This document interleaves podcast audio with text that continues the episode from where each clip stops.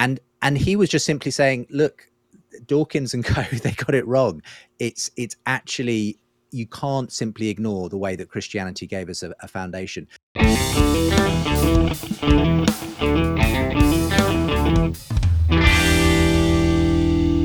Welcome back to the show that loves doubters. Today, Bobby speaks with Justin Brierley. Justin is a UK broadcaster, writer, and speaker who hosted the Unbelievable Show and Ask NT Wright Anything podcast for many years. He currently hosts the Reenchanting podcast and a newly launched documentary podcast series, The Surprising Rebirth of Belief in God. Now, Justin's latest book is also called The Surprising Rebirth of the Belief of God Why New Atheism Grew Old and Secular Thinkers Are Considering Christianity Again. Now, this is the topic of conversation today. Bobby and Justin, over to you. Thank you, Tim. Justin, it is so good to see you again. And thank you for joining us on Christianity Still Makes Sense. Thank you so much, Bobby. It's so good to see you. Um, it's been too long, and I'm, I'm hoping to actually be with you in person at some point in the not too distant future.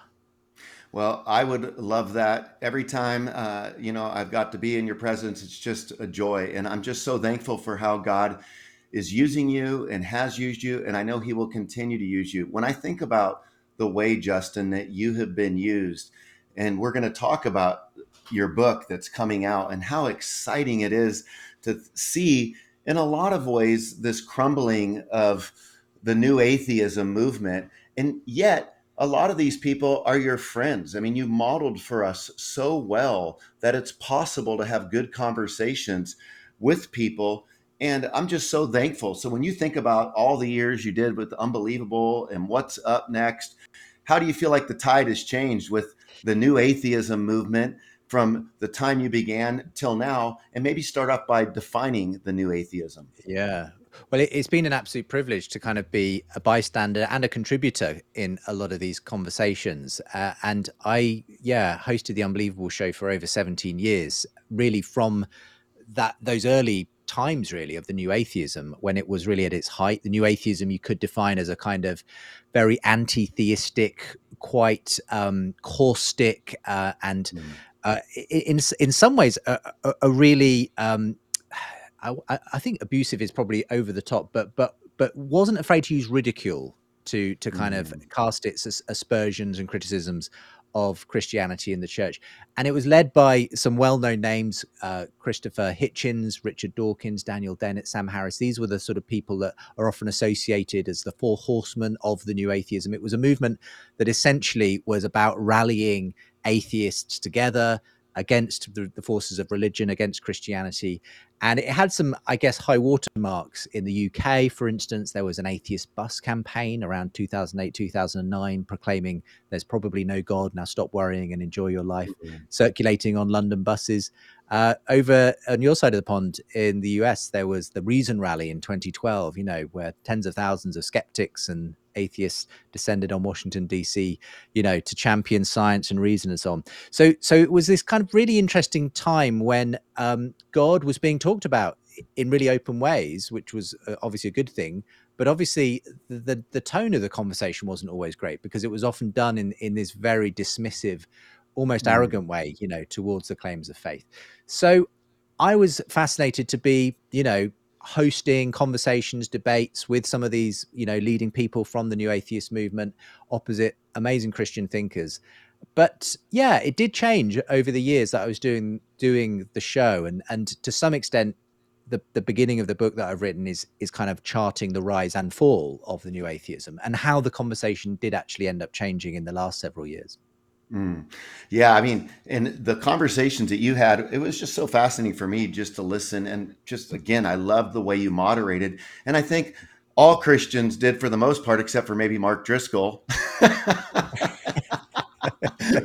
for, those that remember. Yeah, there's there's there's an interesting episode in the archives. If anyone can can stomach it, to, to go and listen to me, me and Mark Driscoll going oh. at it together.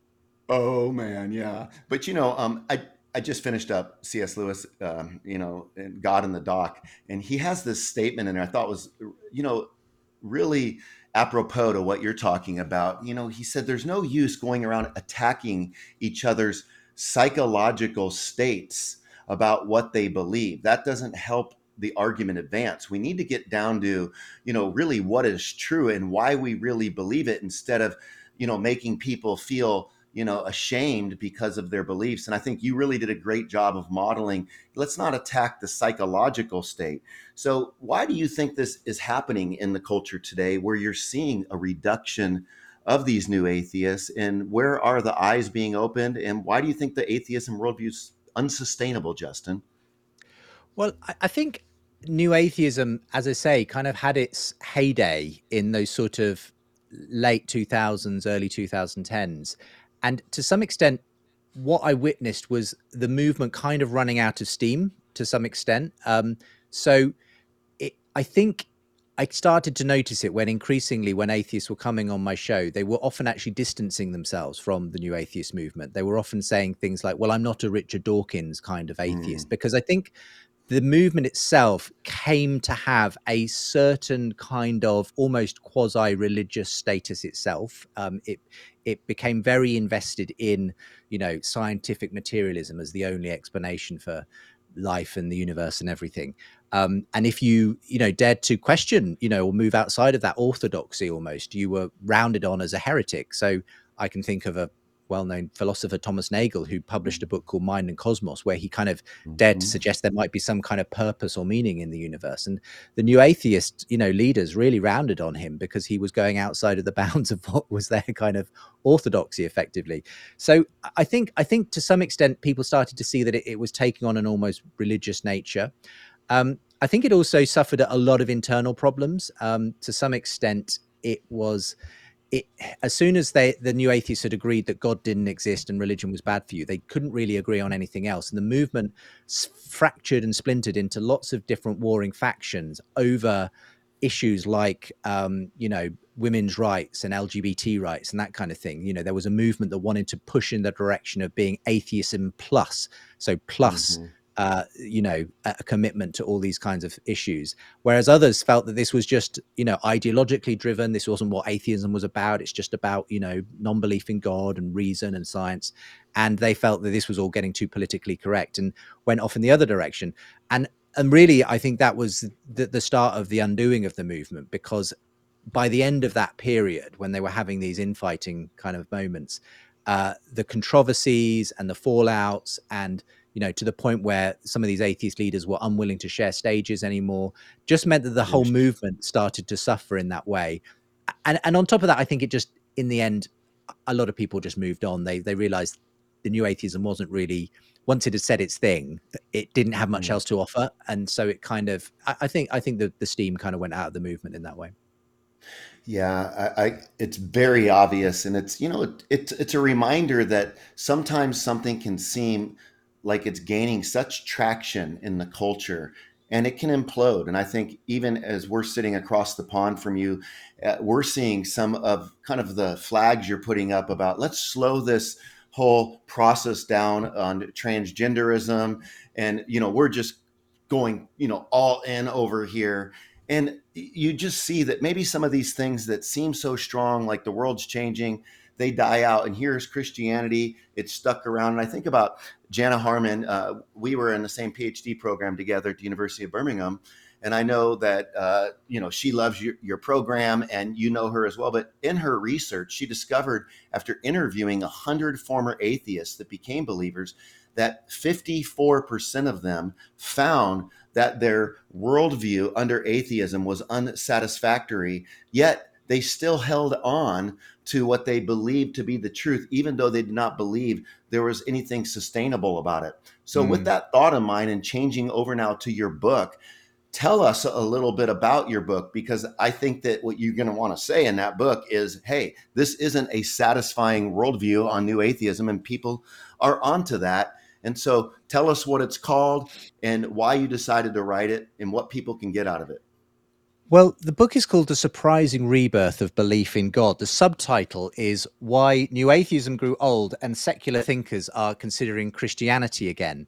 And, and hmm. essentially, the, the book is really it's encapsulated in that subtitle it, it's talking about that rise and fall of new atheism but the way in which the conversation really changed so that the, the audience that were with the new atheists, I think, transferred to a new set of secular intellectual thinkers, but ones who were taking Christianity far more seriously.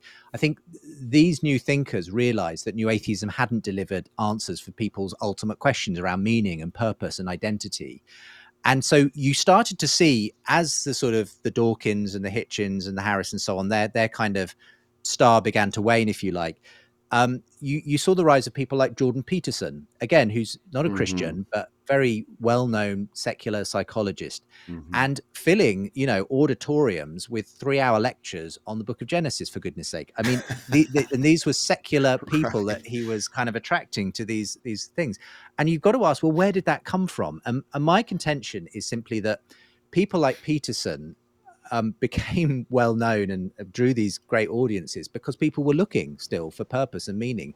That that kind of God shaped hole had not been filled by new atheism, and the church isn't always a great place or great does a great job at actually addressing the sort of the secular needs. And so what I've increasingly been seeing is people like Peterson and many others I could mention who are kind of almost secular prophets from outside the church, but who are showing us what's going on in our culture that there is this search for meaning, for purpose, for identity. And that the, the things that people are currently seeking to try and fill that void with, the, the, the kind of trying to create stories to make sense of life for themselves, they're just not doing the job you mentioned transgenderism you know it's, it's, a good example i think of where we're seeing a real drive in our culture for people to mm. kind of make sense of who they are through a specific kind of identity. But very often it just creates more confusion and more sort of, you know, uh, competition and uh, controversy in culture than than yeah. than actually producing a kind of good outcome. And and for me, it, it's symptomatic of the way people need something to live for. They need some kind of identity, but they're, they're they're often looking in the wrong places. And what I found fascinating about a lot of these thinkers that I was starting to bump into was that they were taking the Christian story seriously again. They weren't mm. dismissing it like the new atheists were. They were saying, well, I don't believe, but it turns out that Christianity probably is responsible for all the moral values we hold in the West. You know, that that's the the, the, the point of view of someone like Tom Holland, who's a well-known sure. popular historian here in the UK and has this tremendously well listened to podcast around the world called The Rest is History. And, and he came to the conclusion as a secular person that Christianity was what had given us all our virtues and values in the West. And and he was just simply saying, look, Dawkins and Co. they got it wrong. It's it's actually you can't simply ignore the way that Christianity gave us a, a foundation. So as I was hearing more of these voices, secular voices, but far more um, sympathetic to a Christian worldview and the value of Christianity, it just made me wonder what's happening. Maybe there's something new happening, and and yeah, I guess I just put that all under this title of the surprising rebirth of belief in God. Hi, Tim here. If you are enjoying this conversation and want more episodes like this one, please let us know in the comments of this video on our YouTube channel. While you're there, you can also like this video, you can subscribe to our channel because it is a great way to support this ministry. We are a listener supported ministry, and if you feel led to support this show with a financial gift, you can do so at ChristianityStillMakesSense.com and click on donate. Now, back to the conversation with Justin. I love the title of the book, Justin. You know, with 17 years, I mean, you have interviewed uh, the most well known atheists in the world and Christians. Uh, I said uh, when we interviewed you on Pastor's Perspective, um, I wouldn't be surprised if you're the most well networked Christian apologist in the world. I mean, you have got so many connections. You're so, and you're and you're one of these guys. You're just so gracious to everybody, too, Justin. I've never you, I've never heard a bad comment about you, except again from Mark Driscoll. he kind of messed your record up and reminded us that okay, Justin is a sinner. Um, um, but my question, Justin, for you, did you ever did you ever have a season of doubt? You know, at Christianity still makes sense. Uh, I went through a season where I literally thought I was going to be an apostate, and that was scary. And that was happening while One Minute Apologist mm-hmm. was growing, and I was pastoring a large church. I was wow. just encountering all these arguments, and the doubt was so overwhelming. Um, mm-hmm. I mean, mm. I ended up in counseling, uh, antidepressants. You know, had a relapse. I mean, I, I feel like at times in my life, I've said before, I'm sure there are people out there, but I've never met a person that I would say has been hammered more by doubts. Yet mm-hmm. I mm. don't I hated my doubts. I didn't want to become a progressive Mm. Christian. I'm glad that God Mm. helped me to come through that.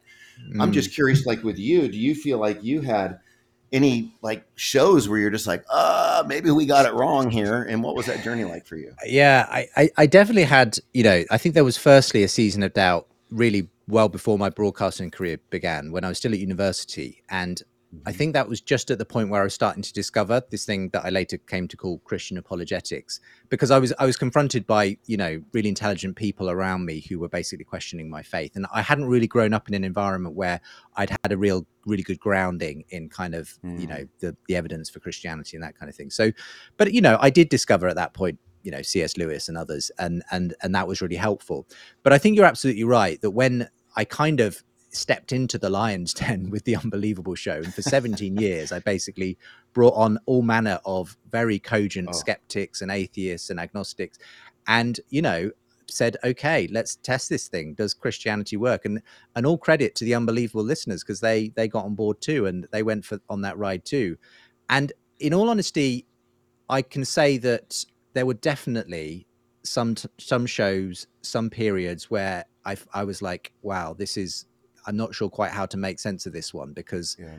Bart Ehrman just came on and you know he would I just read his book or something and and yeah that's that's really tough. I'm not quite sure, Sure. how my guest what I found in the big scheme of things though was that I was able to start to put together kind of my own case for faith and while I absolutely didn't claim to have an answer for every question that is out there uh, and and every mystery I came to see that ultimately you've kind of got to choose where you're going to put your faith because if you don't put it in Christianity, you will put it in something else. And That's right. the main contender for that among a lot of the guests that I was meeting was something called atheist naturalism. It was the idea that this is all there is, that the the universe can ultimately be explained as a complex set of physical interactions, matter in motion, the laws of nature. And the problem for me when I finally kind of put all the pieces together in my head was that there are far more gaps in that story of reality than the story of Christianity. It's not that I can show you, you know, prove everything in the Christian worldview, but it makes more, far more of a coherent sense of the whole picture for me than the atheist naturalist view of reality. So I, I just found that, that Christianity made better sense of things in the in the end, and I guess I just found my peace with those things that ultimately we may never know this side of eternity, uh, and and that kind of thing. What I did find was that at the core of it there was an intellectually credible historical core to Christianity, and a person whose influence and beauty you simply cannot deny. And for me, that was enough. You know that that I, I was like, it, Jesus Jesus works, you know, and, and I'm I'm Yes. I'm happy to to kind of st- stay here, and it's it's the best thing going as far as I'm concerned.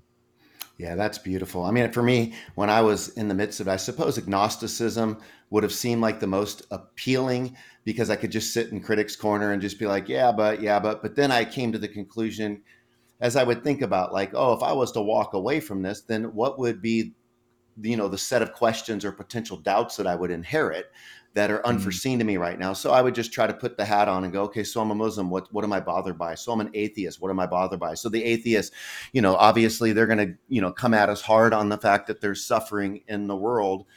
Yet on Christianity, at least there's, you know, ultimate justice. They might want justice now, but there's ultimate justice. Mm. Whereas on atheism, there is no ultimate justice. So I just Yeah. would start kind of just putting the pieces together. And I thought, even on agnosticism, uh, you know, the agnostic would concede there that there is an explanation.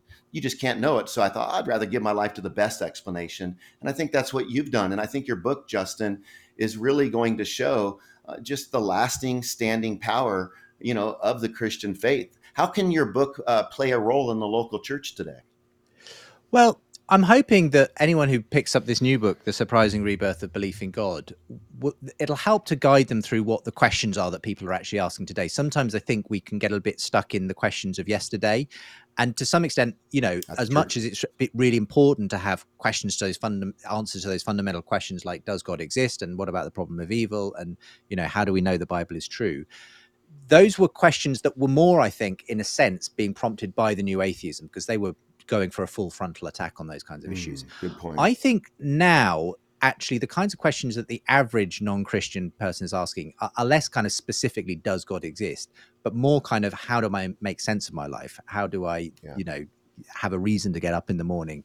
Uh, and that's what these new thinkers have been tapping into. They've recognized that there's basically a meaning crisis in the west that the new atheism failed to deliver answers to people's sense of who am i? What am i here for? What's my purpose?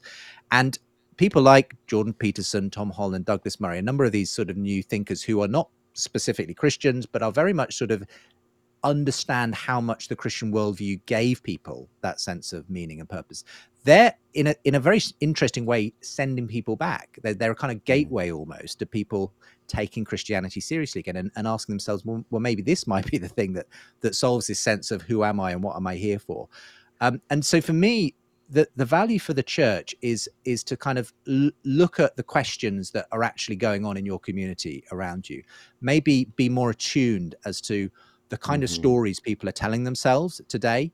Um, because in fact i don't think the new atheism made that many converts to this kind of strict materialist naturalism. Most people today i think still would describe themselves as sort of well I, i'm spiritual but not religious. Okay. They've kind of they've, they've said no to kind of institutional religion but they might still pray occasionally and they might still kind of engage in some esoteric new age practice or they they might even be into the occult. You know people usually are not kind of completely closed off to the idea of something more something transcendent.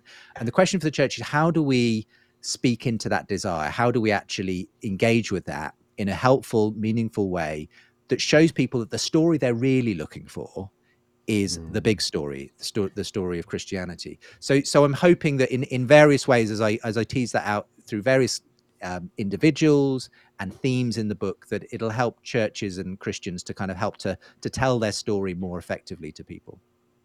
Yeah, and no doubt it will, Justin. And I think too, as it relates to you know contextualizing you know what you're talking about this is where relationships are going to be important in fact um, jana harmon uh, in her research says that 82% of the people that were former atheists that did convert over had um, you know a positive relationship with a christian.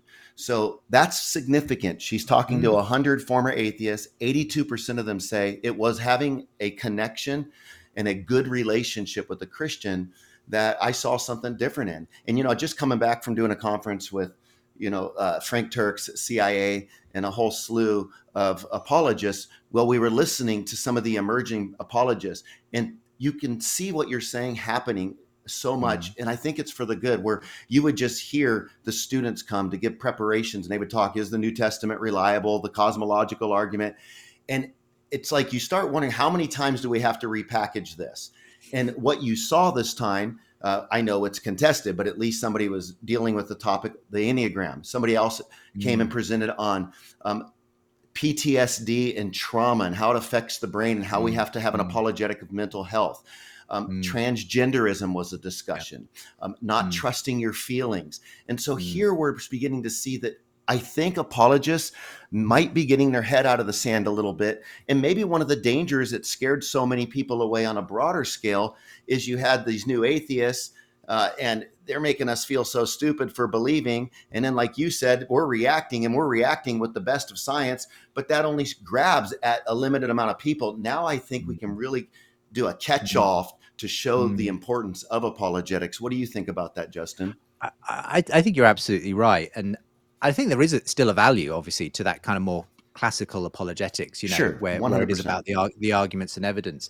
But I mean, one of the things that I think was really helpful for me in, in writing this book was was crystallizing the thought that probably apologetics at its best is actually a twofold approach, um, and it's almost like a left and right brain approach. You know how 100%. they say your your left brain, left side of your brain is kind of that more logical, analytical, kind of picking things apart type of part of your your your mindset. And the right hand side of the brain again talking generally is that sort of more artistic imaginative kind of seeing the big picture kind of thing.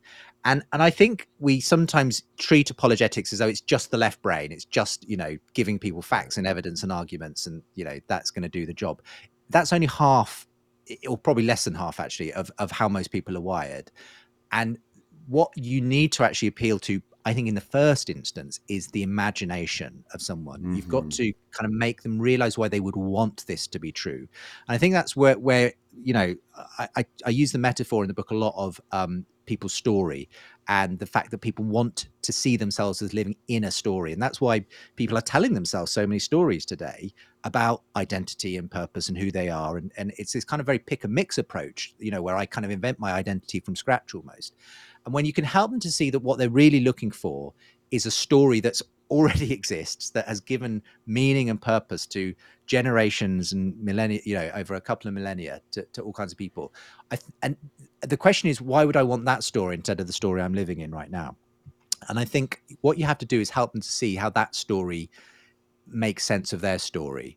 And that can be done in all kinds of ways. Um, i mean C.S. Lewis was a master of showing sure people was. why they wanted Christianity to be true. He created a world called Narnia, which you know everyone has probably tapped the back of a wardrobe just in case there might be a magical land of fauns and castles and you know knights there. But he said, what if this world with this king called Aslan? What if actually were true? What if there really was a world of adventure and valor and bravery? And ultimate meaning and love and purpose. And he made people want that world to be true. And he said, well, guess what? It is true. There is such a thing in our world. And and for me, it that's really important is to kind of stimulate people's imagination, show them why they would want this story to be true, and then do the left brain bit, which is also important of showing what that it is true. there are good reasons to trust Jesus really did walk that's and right. talk and and and came back to life, and that there is a God who you know makes sense of the universe and, and everything else. Um, but I think if you if you only do the the latter, you, you it, it's harder for people to get there because they're, they're not as invested in it. Um, so, mm. so I've got some suggestions in the book about how the church can can go on that imaginative journey with people as well. Yeah, that's really good, Justin. Uh, I mean, I feel like that's my wiring, left and right brain. And a lot of times, if I'm with just pure apologists, I, I feel like, well, you know, I'm a little bit maybe eccentric and I love all the kind of the, the, the art side and the right brain. But then if I'm, if I'm with just kind of, you know, the right brain folks, I, I want logic and, and reasoning. And so maybe I feel like sadly, sometimes the professors are considered the left brain and the pastors are considered the right brain. And so the church is lacking in doctrine and the professors might be lacking in creative ways to do it. And then you find someone like Lewis, who obviously was an anomaly and he was criticized even by his own dons for the way that he, he lived his life. Well, as we think about, you know, wrapping up the show, I just want to tell our audience that on today, Christianity Still Makes Sense, is the great Justin Brierley. Uh, and just love Justin. And he has written another book called Unbelievable. If you haven't read that, pick it up. It really was an amazing read. I loved it. And I can't wait um, for your book to come out on Audible because I am going to be listening to that um, for sure. Uh, and I'm just so thankful for your ministry, Justin. As we wrap up, is there anything that you feel like we shouldn't leave on the table. Anything that you would like to say to the audience in our final few minutes? I guess I just want to say um, I hope this book, this new book, The Surprising Rebirth of Belief in God, gives people hope and a bit of optimism. I think we've kind of gone through a few years now in the church of a lot of negativity, a lot of stories yeah. of you know falls from grace scandals toxicity there's been a kind of an almost a reckoning especially in the evangelical church um, and i think that's in some ways that stuff has to happen. Um, sometimes God has to shake things up and prune dead stuff for new life to, to blossom. What I hope this book gives people hope for, though, is that God is not finished with the church.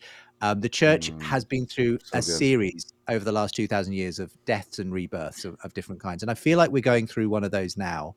But that on the other side of it, God's purposes will be fulfilled. And there are a lot of people, I think, who are going to be coming in on the tide of the kind of the the for, the forgotten hopes and lost dreams of atheism, which just didn't answer their questions. And I think people are maybe ready to hear this story afresh. And the question is, will the church be ready to to receive those kind of refugees from this meaning crisis that the West is in? I I hope that we will, and I hope that the book helps people to to do that. That's fantastic, Justin. I think it's with Tyndale, correct? That's correct. Yeah. And it releases on September the 12th, but you can pre order it from my website right now at justinbrierley.com. That's great. Yeah, my book is coming out in April with Tyndale, and I try to hit on it in the topic that we're talking about a little bit. Does Christianity still make sense? Because I think that's what mm. people are asking. Does it still make mm. sense? And so I try to do an apologetic, but it's a little bit of kind of biography, kind of how a, a near apostate answers today's biggest objections. Because uh, there are things about Christianity that I concede that mm. don't make sense, like Ezekiel yeah. laying on a side for 390 days and then flipping over and giving God another 40 days. Chiropractor, anyone. but Justin, yep. thank you so much, buddy. Uh, we really appreciate you and can't wait to see you in person. Until next time, peace out, my friend. Thank you so much, Bobby. Great to talk with you. If you find yourself unable to trust after your experience with new atheists, I would invite you to watch this episode of Making Sense of Scripture. We'll see you next time.